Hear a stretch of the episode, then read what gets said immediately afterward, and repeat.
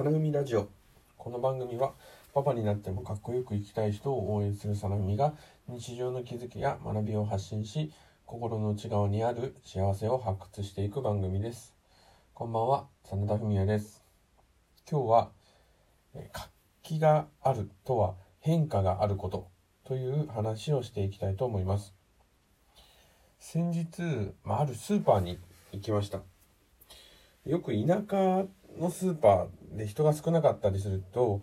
ちょっとこう店内が薄暗かったりするスーパーってあったりすると思います。まさにそんな感じのスーパーでした。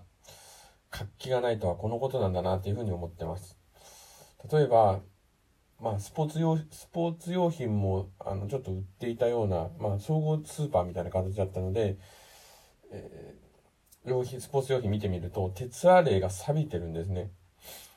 こう売り物が錆びていたり、あとその端っこの値札が折れ曲がっていたりしてそのままになっていました。で、こういったところがそのままになってても気にしないような店員の方が集まってるようなお店なのかなっていうふうに思って、ちょっと元気がなくなっちゃいました。で、買い物に来る人も、身なりがこう家の中からそのまま出てきましたみたいな形で、なんとなく表情も暗かったり、歩き方も不自然だったり、店内もちょっと薄暗いような、そんなところでした。で、活気がないなって思ったんですけど、活気ってそもそも何なんだろうなっていうふうにちょっと考えてみました。で、鉄アレイが錆びてる例からもあるように、なんでそんなことが起きてしまうのかっていうふうに思うと、店員の方が、作業をこなすだけで OK、今の、現状で OK、 なんかもっと良くしていこうみたいな気持ちがなくなってしまってるんではないかなというふうに思いました。もしくは細かいことを気にするような余裕がないぐらい、忙しくて、もう目の前の、レジのことだったり品出しのことをこなすだけで精一杯、そんな状態なんではないかなと思いました。仕事をしていて、一生懸命やっても、一生懸命やらなくても結果が同じ、給料も待遇も変わらないとか、あとはその職場でも頑張っても認められないとか、そういったなんだかトータルのものが、そういう活気がない状況っていうのを作ってるんじゃないかなと思いました。水槽に入れられた金魚の、実験の話ではないですけれども、水槽の真ん中に、見えない仕切りを入れて、そこでこう金魚を離してこう泳がせると、最初はその板にぶつかっても反対側に行こうとするんですね。しかし、ある一定の時間を経つと、もう諦めたかのように反対側には行けないんだと思って、壁にぶつかることをやめてしまうと。で、壁を取って、向こう側に行こうと思えば行けるんだけれども、もう思い込んでしまって、あそこには壁があるから向こう側には行けないと言って、水槽の半分でしか泳がなくなるという、そういった実験の話を聞いたことがあります。つまり言いたいのは、もうやってもやらなくても同じだとか、なんかこう提案してみても別に誰も聞いてくれないとか、そういうふうに思い込んでしまうと、なんかもっと良くしていこうと、考える発想すらなくなってしまうのかなっていう、そういう思い込みっていうのは、もしかしたらそういうお店には広がってるんではないかなというふうに思いました。で、反対に、じゃあ活気があるところってどういうところなのかなと思った時に、海外の方と話をしたことを思い出しました。仕事の関係で、海外の人とご一緒する時があったんですけれども、インドネシアだったりフィリピンとかブルネイとか、そういう東南アジア諸国の人たちっていうのが、日本にこう勉強しに来て、その引率っていうのをしたんですけれども、やはりなぜあれはこうね、君の職場ではこういうふうにしてるんだみたいな質問をどんどんするんですね。ある方はもう自分の国でなんとかこうね、その日本からのノウハウを学びたいから早く教えてくれって、自分でこう電話をかけてくれ、本社にかけてくるぐらい積極的な方っていうのもいらっしゃいました。私自身が海外に出張で行った時なんかも、本当に若い人が多くて、新しいものっていうのをどんどん生み出そうっていう雰囲気が、その東南アジアの諸国っていうのは溢れてるような気がしました。で、これなぜじゃあ若ければそうなのかとか、東南アジアだからそうなのかとか、そういうことではなくて、なぜなのかって思った時に、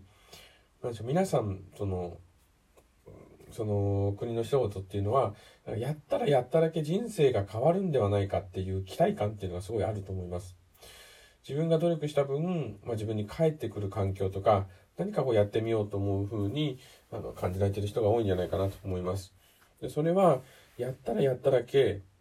成果が出る。自分のその環境が変わる、変化するっていう風に感じてるからだと思います。先ほどのスーパーと本当に逆ですよね。もっと良くしていこうと思っても変わらないって思うのか、良くしていこうと思って動いたら変わっていくんだって信じるのか、その考え方っていうのが活気っていうところにつながってるんではないかなと思います。先ほどのスーパーの話にちょっと戻りますと、レジの方っていうのもなんとなくちょっと暗い目の女性の方で、一つちょっと気になったのが、その髪の毛の根元が7、8センチ白髪がこう伸びてたんですね。白髪だから年寄りとかそういうことを言いたいわけではなく、その黒染めをおそらくずっとしてたのに、その7センチとか8センチ伸びるまでそのままにしてしまうっていうのは、おそらくその鏡を見ても、そういった自分自身の変化にあまりこう気を向けられないんではないかなというふうに思いました。接客もちょっとこうぶっきらぼうな形で、もったいないなって、きっとものね、すごいこう素敵な方だったんじゃないかなって、なんかこう気持ちが落ち込んだりしてるのかなってなんか思わせてもらいました。そういう自分自身の変化に無頓着になってしまうっていうのも、その活気のなさ、自分自身の心の活気のなさにつながっていってると思います。鏡を見て、昨日とね、自分ってなんかこう変化してないのかなとか、昨日よりもちょっとでもいいね、顔にと言いますか、状態になってないかなって、そういう自分自身の変化にも敏感であるっていうのが心の活気につながると思います。でないと、他人へのその接客のみならず反応っていうのも、なんかこう変わらない反応、誰に対しても同じような反応っていう風になってしまうと、人間としてはちょっとこうつまらなくなってしまうんじゃないかなって思わせてもらいます。では、そういう変化に気づくためにはどうしたらいいのかっていうので、こう考えてみたときに、一つ簡単な方法としては、掃除ではないかなと思います。で、掃除をするっていうのは、部屋の掃除、台所の掃除、トイレ、お風呂の掃除、いろいろあると思いますが、一番のおすすめなんかこう、拭き掃除がいいかなと、私自身は思ってます。トイレの神様って一時期流行りましたけれども、トイレ掃除なんかも毎日やってても絶対にどっか汚れてるんですよね。必ず使うので。洗面台とかもそうだと思うんですけど、水回りっていうのは必ず汚れが出てきます。そうすると、昨日あんだけ綺麗にしたのに、ここがすごいちょっと汚くなってるなっていうところに気づけるんですよね。なんかそういう細かいところに気づける自分自身の感覚っていうのが持ってると、自分自身のその変化にも気づけると思いますし、他人の変化、家族の変化にも気づけるような、こう意識っていうのができてくるんではないかな、そういうところにつながるんではないかなというふうに思います。子供を褒める、褒めるのが苦手だっていうふうな、大人の人いると思うんですけど、やはりその褒めるポイントっていうのは、昨日より